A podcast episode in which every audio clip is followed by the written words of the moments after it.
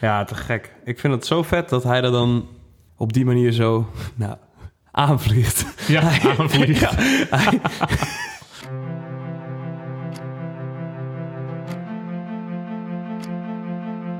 Met de Dutch Historian Geschiedenis Podcast zetten we geschiedenis terug op de kaart.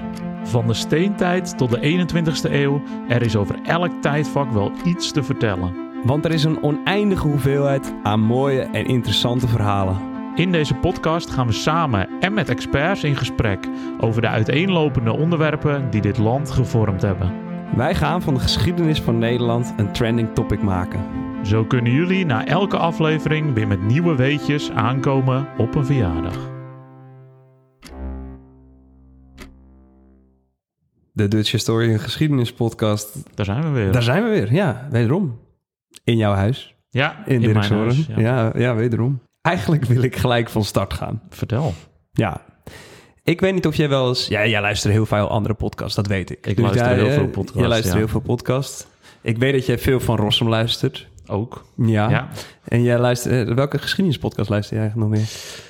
Dat is een heel lijstje. Ja. Eh, geschiedenis voor la- herbeginners. laten, we, laten we even de top drie doen. Top Geschiedenis, drie. geschiedenis voor herbeginners. Ja, nou, top drie. Ik, sowieso Maarten van Rossum, de podcast, luister ik veel. Omdat ik gewoon prettig vind om naar Maarten te luisteren. Gaat niet altijd over geschiedenis. Veel ook over politiek. Maar ik vind dat altijd een prettige, ja, op de achtergrond. Mhm. Eh, dat vind ik heerlijk. Eh, maar ik, ja, voor top podcast vind ik toch wel geschiedenis voor herbeginners. Ja, de, Belg, de Belgische vrienden. Ja, de- van Ja. De, de, de Belgische podcast. En wat ik het mooie daaraan vind, is... Je had vroeger op de radio altijd hoorspellen. Ja, ja, je? ja. En dat, dat is dit eigenlijk. Een soort van... Het is niet alleen zoals wij een podcast maken van twee mensen die met elkaar praten. Maar het is ja, gewoon met, eh, met geluidseffecten. Ja, ik en- hou er ook van dat het een soort van zo- En hij kwam, de, hij kwam de zaal binnenstappen en dan hoor je zo die voetstappen zo. Ja, Ja, maar het is dus ook een soort van... Het is niet alleen een vertellende, maar het is ook als een soort van je, je erin in kan leven. Dus ze spelen dan bij wijze van spreken een moment na. Eh, en dat, ja, dat vind ik gewoon heel leuk. Kijk, het, zal, het kost heel veel meer tijd dan een podcast maken zoals wij dat doen, Ja. denk ik. Maar, Ja, wij hebben ook nog een Instagram-account. ja, zeker. ja. Maar het is, wel, ja, het is eh, wel heel cool. En ik zit verder nog even te denken wat we nog meer hebben. Want een top 3 is natuurlijk lastig, want ik luister er een heleboel. Eh, maar ik vind zelf The Rest is History, Oh ja. vind ik ook heel cool. ja, waren laatst ook nog in Amsterdam. Ja? Een tijdje geleden, ja. Oh, dat wist ik niet. ja. Nee, ik, de, zijn Rest is twee- History. Die twee, die twee, ja, eh, Dominic Sandbrook en Tom Holland. Ja. Tom Holland. Ja, ze waren in Amsterdam. Oh, Moet je, cool. dat, ik denk dat je die ook wel heel leuk vindt. Ja, nou, die, wat ik daar heel leuk aan vind, is dat zij... ehm, zij zitten dus wel met z'n tweeën, maar zij weten echt gigantisch veel. Ja, bizar. Maar ze kunnen het ook heel goed vertellen. Eh, ik vind ze ook grappig. Eh, dus dat is eigenlijk een beetje hetzelfde als wij doen. Alleen dan ja, wat anders en natuurlijk Engelstalig. En ook best wel interessante onderwerpen. Ik had de laatst bijvoorbeeld een hele serie over de moord op Kennedy. Ja, Heel interessant. En dus ook over de Azteken. Of eigenlijk niet de Azteken, maar de Mexica. ja. Omdat ja, de, de mensen daar hebben zichzelf nooit Azteken Nee, genoemd precies. in is geval. later erop geplakt, ja. We gaan helemaal weg van het onderwerp. Ja. Jij wou, moet nog één podcast zeggen. Ja, dat was de, de, de, de rest, is- de rest is The rest is history. The ja, rest is dus, history. dus je hebt eh geschiedenis voor herbeginners, the rest is history en dan? Oh ja, en de Maarten van Rossum telde niet. Oh ja, dus ik moet, ja, ja, ja, die had ik nog als derde, maar dan heb ik er misschien nog wel eentje. En dat is, ja, dat vind ik niet altijd even goed, maar ik vind Dan Snow's History Hit. Die heeft af en toe ook hele leuke ehm, afleveringen. En daar gaan ze eigenlijk ja, hetzelfde wat wij het vorige seizoen en dit seizoen natuurlijk ook doen, maar altijd in gesprek met een expert. Ja. En ja, dat gaat dus ook van alles. Alle, alle tijdvakken in de geschiedenis worden behandeld.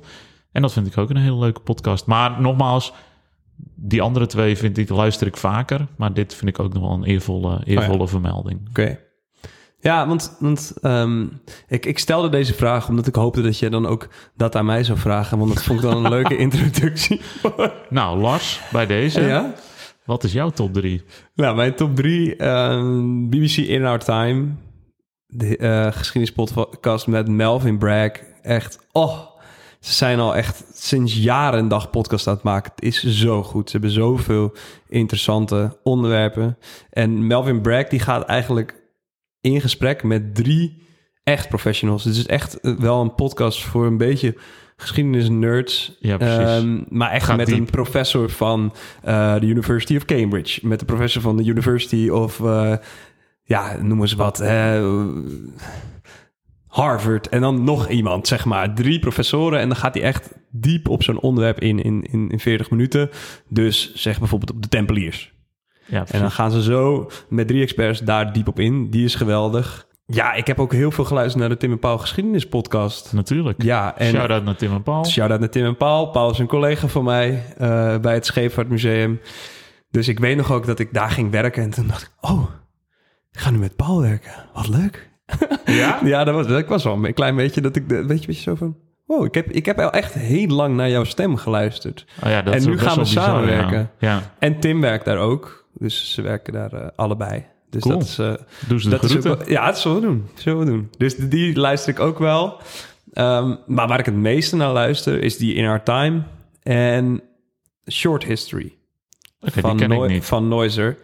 Ehm, je hebt ook Real Dictators daarvan. Die ken ik wel. Ja. Maar je hebt ook Short History.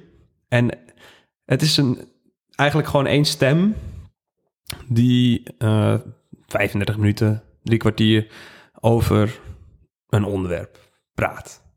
Dus als ik het er even bij pak, ehm, hè, het gaat van Tolkien, de schrijver Ja. van, hè, Lord of the Rings. van The Lord of the Rings, eh, gaat het naar eh, Winston Churchill, Highwayman, Charles Dickens, Magna Carta, Joan of Arc.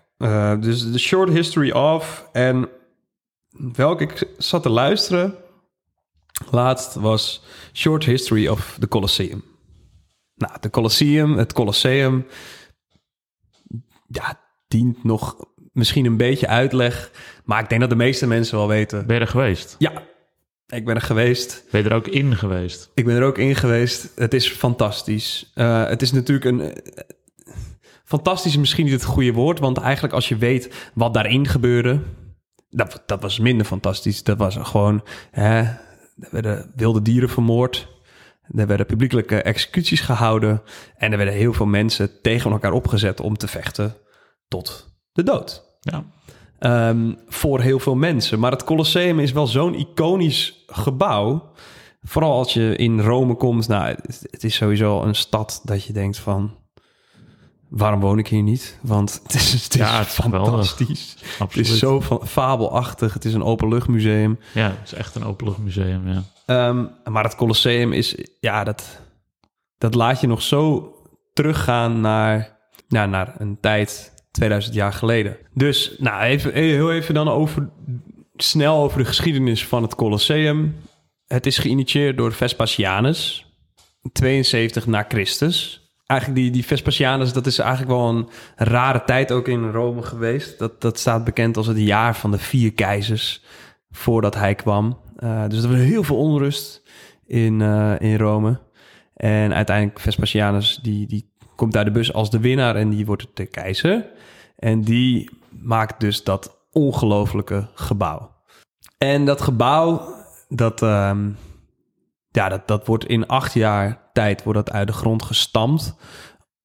En dat gebeurt eigenlijk op een plek waar eerst, ja, waar eerst Nero, de keizer die voor alle crisis in Rome een beetje de boel had eh, verpest, om het maar simpel te zeggen. Of althans, zo kijken wij er altijd naar. Op de, die plek waar hij veel was, daar zetten ze dat Colosseum neer. Altijd, altijd het denken, wordt erover nagedacht, hè? Waar zoiets. Precies. Ja, Het is gewoon, hè, wij hebben van hem gewonnen. Dus Ja, precies. daar, daar gaat het staan. En als je dan kijkt naar dat, die plek, hè, het, is, het is een heel grote plek. Het is op, op een soort meer is het neergezet. Daarna gaan ze met ja, heel veel mensen, ook heel veel tot slaafgemaakten, daaraan werken. Duurt ongeveer acht jaar en dan is het in 80 na Christus is het klaar. En dan, Dan is Vespasianus niet meer aan de macht. die is toch? klaar. Die is overleden. En zijn zoon, Titus, die opent het, zeg maar. Ja. En dan wil ik wel aan jou vragen, weet je hoeveel mensen erin konden toen? Oeh, ehm 20.000? Nee, het is, het is meer. Meer? Ja. Ja, de Amsterdam eh, Arena. Dus eh, Nou, vijf- net iets kleiner. 50.000. Kleiner. Oh. 50.000 mensen. Jemig. Waanzinnig. Alle volgers van de Dutch Historian. Eigenlijk wel, ja. Die zouden in het Colosseum hebben gepast. Ja, dat is bizar. Kun je nagaan. Ja, En- gigantisch. En dan, ja, dan, dan gaat die Titus, zeg maar, spelen organiseren. En ja, die spelen, dat, dat is dus bekend hè, als eh, die gladiatorengevechten, gevechten tegen wilde dieren, eh, ja, executies, wat ik eigenlijk net al zei. Ja. En wat er ook gebeurde, dat las ik dus laatst en dat wil ik even delen. Het is een, misschien niet helemaal Dutch historian, maar hè, soms is de connectie ook dat we het in het Nederlands vertellen. Precies. dit is geschreven, een artikel in het Historisch Nieuwsblad door Fik Meijer. Ik weet niet of je Fik Meijer je wat zegt. Het is ja, een beetje een hele goede Rome-kenner uit Nederland, emeritus hoogleraar. Hij heeft heel veel geschreven over Rome. Hij Ja. weet heel veel van Rome. En hier vond ik een ongelooflijk interessant stukje in. Via de podcast, en toen heb ik het nog even opgezocht. Aan het, aan het slot van een gladiatorenshow wordt het publiek door de keizer nog eens eh, ja, een beetje verwend. Dus de keizer die moet natuurlijk, hè, het volk wil brood en spelen, Precies. wordt er altijd gezegd. Hè, dus je moet het volk een beetje tevreden houden. Nou, hoe deed de keizer dat? Ehm, hij liet hoog vanuit het amfitheater houten balletjes de tribune inwerpen. Dus hè, vanuit boven zo houten balletjes de tribune in geworpen. Waarop de naam van een artikel was gekrast. Dus op dat houten balletje zat een soort naam gekrast. Ja, en, En een dat- artikel, wat bedoel je Een dan? artikel dat kon dus zijn dat als je dat houten balletje later inleverde, dat je voedsel kreeg. Oh, zo'n artikel. Ja, dat Ja, kon ja, een kledingstuk zijn. Eh, het kon zilver zijn of een gouden vaas. Een paard. Zelfs kon je met zo'n houten balletje een mens winnen, dus een tot slaaf gemaakte winnen. En ook bijvoorbeeld vee. Oké. Dus dat- Het is toch bizar? Maar, Dan zat je daar in dat amfitheater. maar dan, had je breken net er die toch, hele... dan breken er toch rellen uit op die tribunes. Ja, je zou zeggen van wel. Dan Ja. heb je net die hele gladiatorenshow gehad. Iedereen helemaal opgefokt. Helemaal, hè, iedereen helemaal zo van wow, wow, wow, wow, wow. En dan gooien ze nog die houten balletjes. En dan Oh, kan je dus gewoon nog, ja, winnen. Ja, ik vond het grappig. zo bizar dat ik het hoorde dat ik Ja. echt dacht, Heel Wow. interessant. uh, wow, dit is echt bijzonder. Maar dat, En- dat en- soort en- vermaak is dus van alle tijden ook. Eigenlijk wel. En dat, dat, dat verplaats ik dan natuurlijk ook weer heel vaak naar het nu. Dat als je nu in voetbalstadions zit, hè, dan gooi je soms ook... Ik weet, ja, je bent vast wel eens in, eh, bij Ajax geweest... dat ze na de wedstrijd nog die ballen in het publiek schieten... of Nou, bij toen- een andere... Dan heb ik, zeg nog een hele Ajax, mooie... maar het kan ook bij Feyenoord zijn... of bij, bij PSV, we- weet ik Vorige week was ik, of twee weken terug, was ik naar FC Utrecht, RKC. Oh, En toen, ik was met mijn vrienden. ja. En toen gingen ze inderdaad In die, de? die in de Galgenwaard. Nou, waarom Ja. zou dat zo heten? Precies. en toen gingen ze inderdaad de ballen van het veld aan het einde in het publiek schieten. Ja, En toen ving een vriend van mij een van die ballen. Ja. kijk, dat is wat je wil. Ja, ik ben ooit bij, bij Green Day geweest op Pinkpop. Oh ja. Weet je wel, de, de rockband. Ja, ja, ja. En eh, toen gingen ze ook van die t-shirts het publiek inschieten met zo'n kanon. Oh ja, ja, en dan hoop ja. je natuurlijk ook dat je hem ving. Oh, ik had het zelfs laatst nog bij een concert. Eh, ja, ik weet niet, ken je John Coffee? Ja, Dat, dat, dat is die gozer die dat, dat biertje ving. Ja, precies, ja. ja. ook een historisch beeld eigenlijk. Ehm, en die, ehm, die drummer, die gooide zijn drumstokken in het publiek. Oh, En ik had hem echt... Ik ben heel best wel klein. Maar ik stond in, een beetje in die moshpit. En ik had hem echt... Zeg maar... Ik, ik, hij raakte mijn hand aan. Maar toen ving een jongen naast me. dat was wel jammer. Dat was wel jammer. Maar goed, dat was, dat was eigenlijk wat ik jou wou, wou, wou vragen. Dus over de podcast. En dit bizarre feitje over het Colosseum. ja. Maar- Heel vet. Hè, ik wil jou natuurlijk ook wel vragen van... Ja, heb jij dan nog iets dat je denkt... Ja, dit... Ja, het is iets wat ik jou eigenlijk nog wil, wil leren, deze podcast. Zeker. En eh, dat is... Laten we beginnen met een introductie daarvan. Oké. Even een shout-out naar Bojay. Ja? Bojay is dronepiloot. Of die Ja. heeft een drone. En die die, via mijn vriendin. ken Ja, oké. En hij ging naar Taiwan. Ja? En hij had mij gevraagd van... joh, ik heb een drone. Hij heeft wel eens eerder... heeft hij bijvoorbeeld in Leiden... die stadspoorten... had hij een filmpje van gemaakt met zijn drone. Die had hij naar mij toegestuurd. Hij zei, ik ga naar Taiwan. kan ik nog iets voor jou schieten daar? En ooit, heel ver verleden in de 17e eeuw, hebben er natuurlijk ook Nederlandse handelsposten op Taiwan, toen ook wel Formosa genoemd, gezeten. En daar is dus ook nog een fort, een Nederlands fort, Fort Zeelandia, wat daar dus nog steeds staat. Ja. En hij is dus naar Taiwan gegaan, heeft die beelden geschoten. En daar heb ik dus een, eh, een eh, video van gemaakt voor op de Instagram-pagina. En toen heb ik daar natuurlijk ook even wat mezelf ingelezen van... hé, hey, wat, eh, wat, ja, wat, wat is daar nou gebeurd? En hoe is dat fort zo gekomen? En het interessante was, wat, was dat de Nederlanders dus eigenlijk Formosa gebruikten... als een, ja, een soort van basis om handel met China en Japan te drijven Oké. omdat, nou, als jullie een beetje weten op de wereldkaart waar Taiwan ligt, ja, dat ligt een beetje rechts onder China en ook Ja. onder Japan. Ja. Eh, dus dat gebruikten ze eigenlijk als een, ja, letterlijk een handelspost waar vandaan ze dus met China en met Japan handel konden drijven. En wat dan natuurlijk weer iets minder leuk is, maar wat ze ook hebben gedaan is dat ze daar dus ook zelf dingen zijn gaan verbouwen. Dus eigenlijk plantages hebben opgezet. Ja. Alleen wat het probleem was, dat ze eigenlijk tekort arbeidskrachten hadden om die plantages goed te runnen. En dat ze daar dus heel veel Chinese arbeidskrachten voor, ja, ik wil niet zeggen geïmporteerd, want het wa- waren volgens mij geen tot slaaf gemaakte. Eh, Nou, maar klinkt wel als tot slaaf gemaakt. Hm? Klinkt wel als tot slaaf gemaakt als ze ja, daar maar volgens gaan mij, werken. volgens mij was het, was dat, ik weet niet zeker of dat het geval was. Oh ja. Maar in ieder geval arbeidskrachten uit China, die zijn dus ook daarheen gehaald. Oh, ja. Ehm, dus nou, om de boel daar te verdedigen, hebben ze dus dat fort gebouwd. En tegenwoordig is dat fort dus ook weer opgeslokt door ja, letterlijk eh, flatgebouwen en eh, woonwijken en noem het maar op. En daar is het helemaal volgebouwd. Dat zie je ook heel goed op dat filmpje. En Maar wat vet dat, dat hij dan... Zeg maar, hij gaat dan op vakantie, neem ik aan, of zo? Of dan neemt hij zijn drone mee. En dan neemt hij zijn drone mee en Ja. dan gaat hij daar gewoon Ja, aan de gang. ja, Wat vet. best wel cool. En, en zeg maar... Dus ja, dat, dat Fort eh Zeelandia zat Ja. daar. Ja, Ehm, maar zeg maar, gaat hij daar dan heen met ehm, liefde voor geschiedenis of Ja. zo?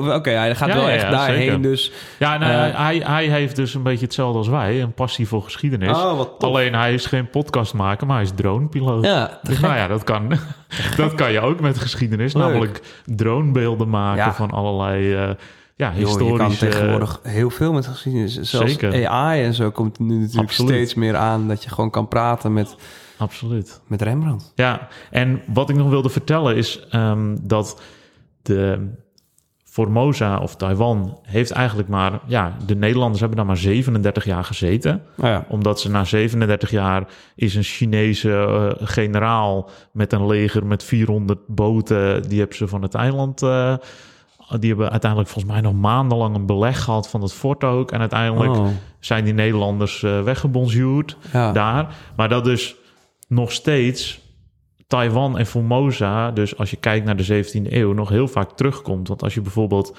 dat ik laatst in Thailand was, hadden ze de kaarten van blauw. Daar zie je dus ook Nederlands-Indië, maar, of Indonesië, maar Ja. dus ook Formosa, Japan, eh, of Taiwan, Japan, Oh. China, zie je daar dus ook continu op terug. En dat dus, ja, eigenlijk maar een paar decennia eh, hebben die Nederlanders daar gezeten, maar dat je er dus nog wel heel vaak terug ziet. Eh, niet alleen daar zelf, omdat het nog steeds bewaard is gebleven op Taiwan. Maar dus ook in ja, alle 17e eeuwse kaarten die je ziet. eh, omdat ja, toch een hele belangrijke handelsbasis was van de Nederlanders in die regio. Ja, te gek. Ik vind het zo vet dat hij er dan op die manier zo nou, aanvliegt. Ja, aanvliegt. Ja, hij- nee, maar dat is echt heel cool. Ja, dus een shout-out naar uh, Bojack Naar nogmaals. En ja, ja. Ik hoop dat we nog veel meer droombeelden van hem kunnen gaan delen Dat, dat, dat gaat in vast de goed nabije komen. toekomst. Het gaat vast goed komen. Mooi, ik denk dat we hem wel weer hebben voor vandaag, hè? Denk het ook. Mooi. Tot de volgende. Tot de volgende.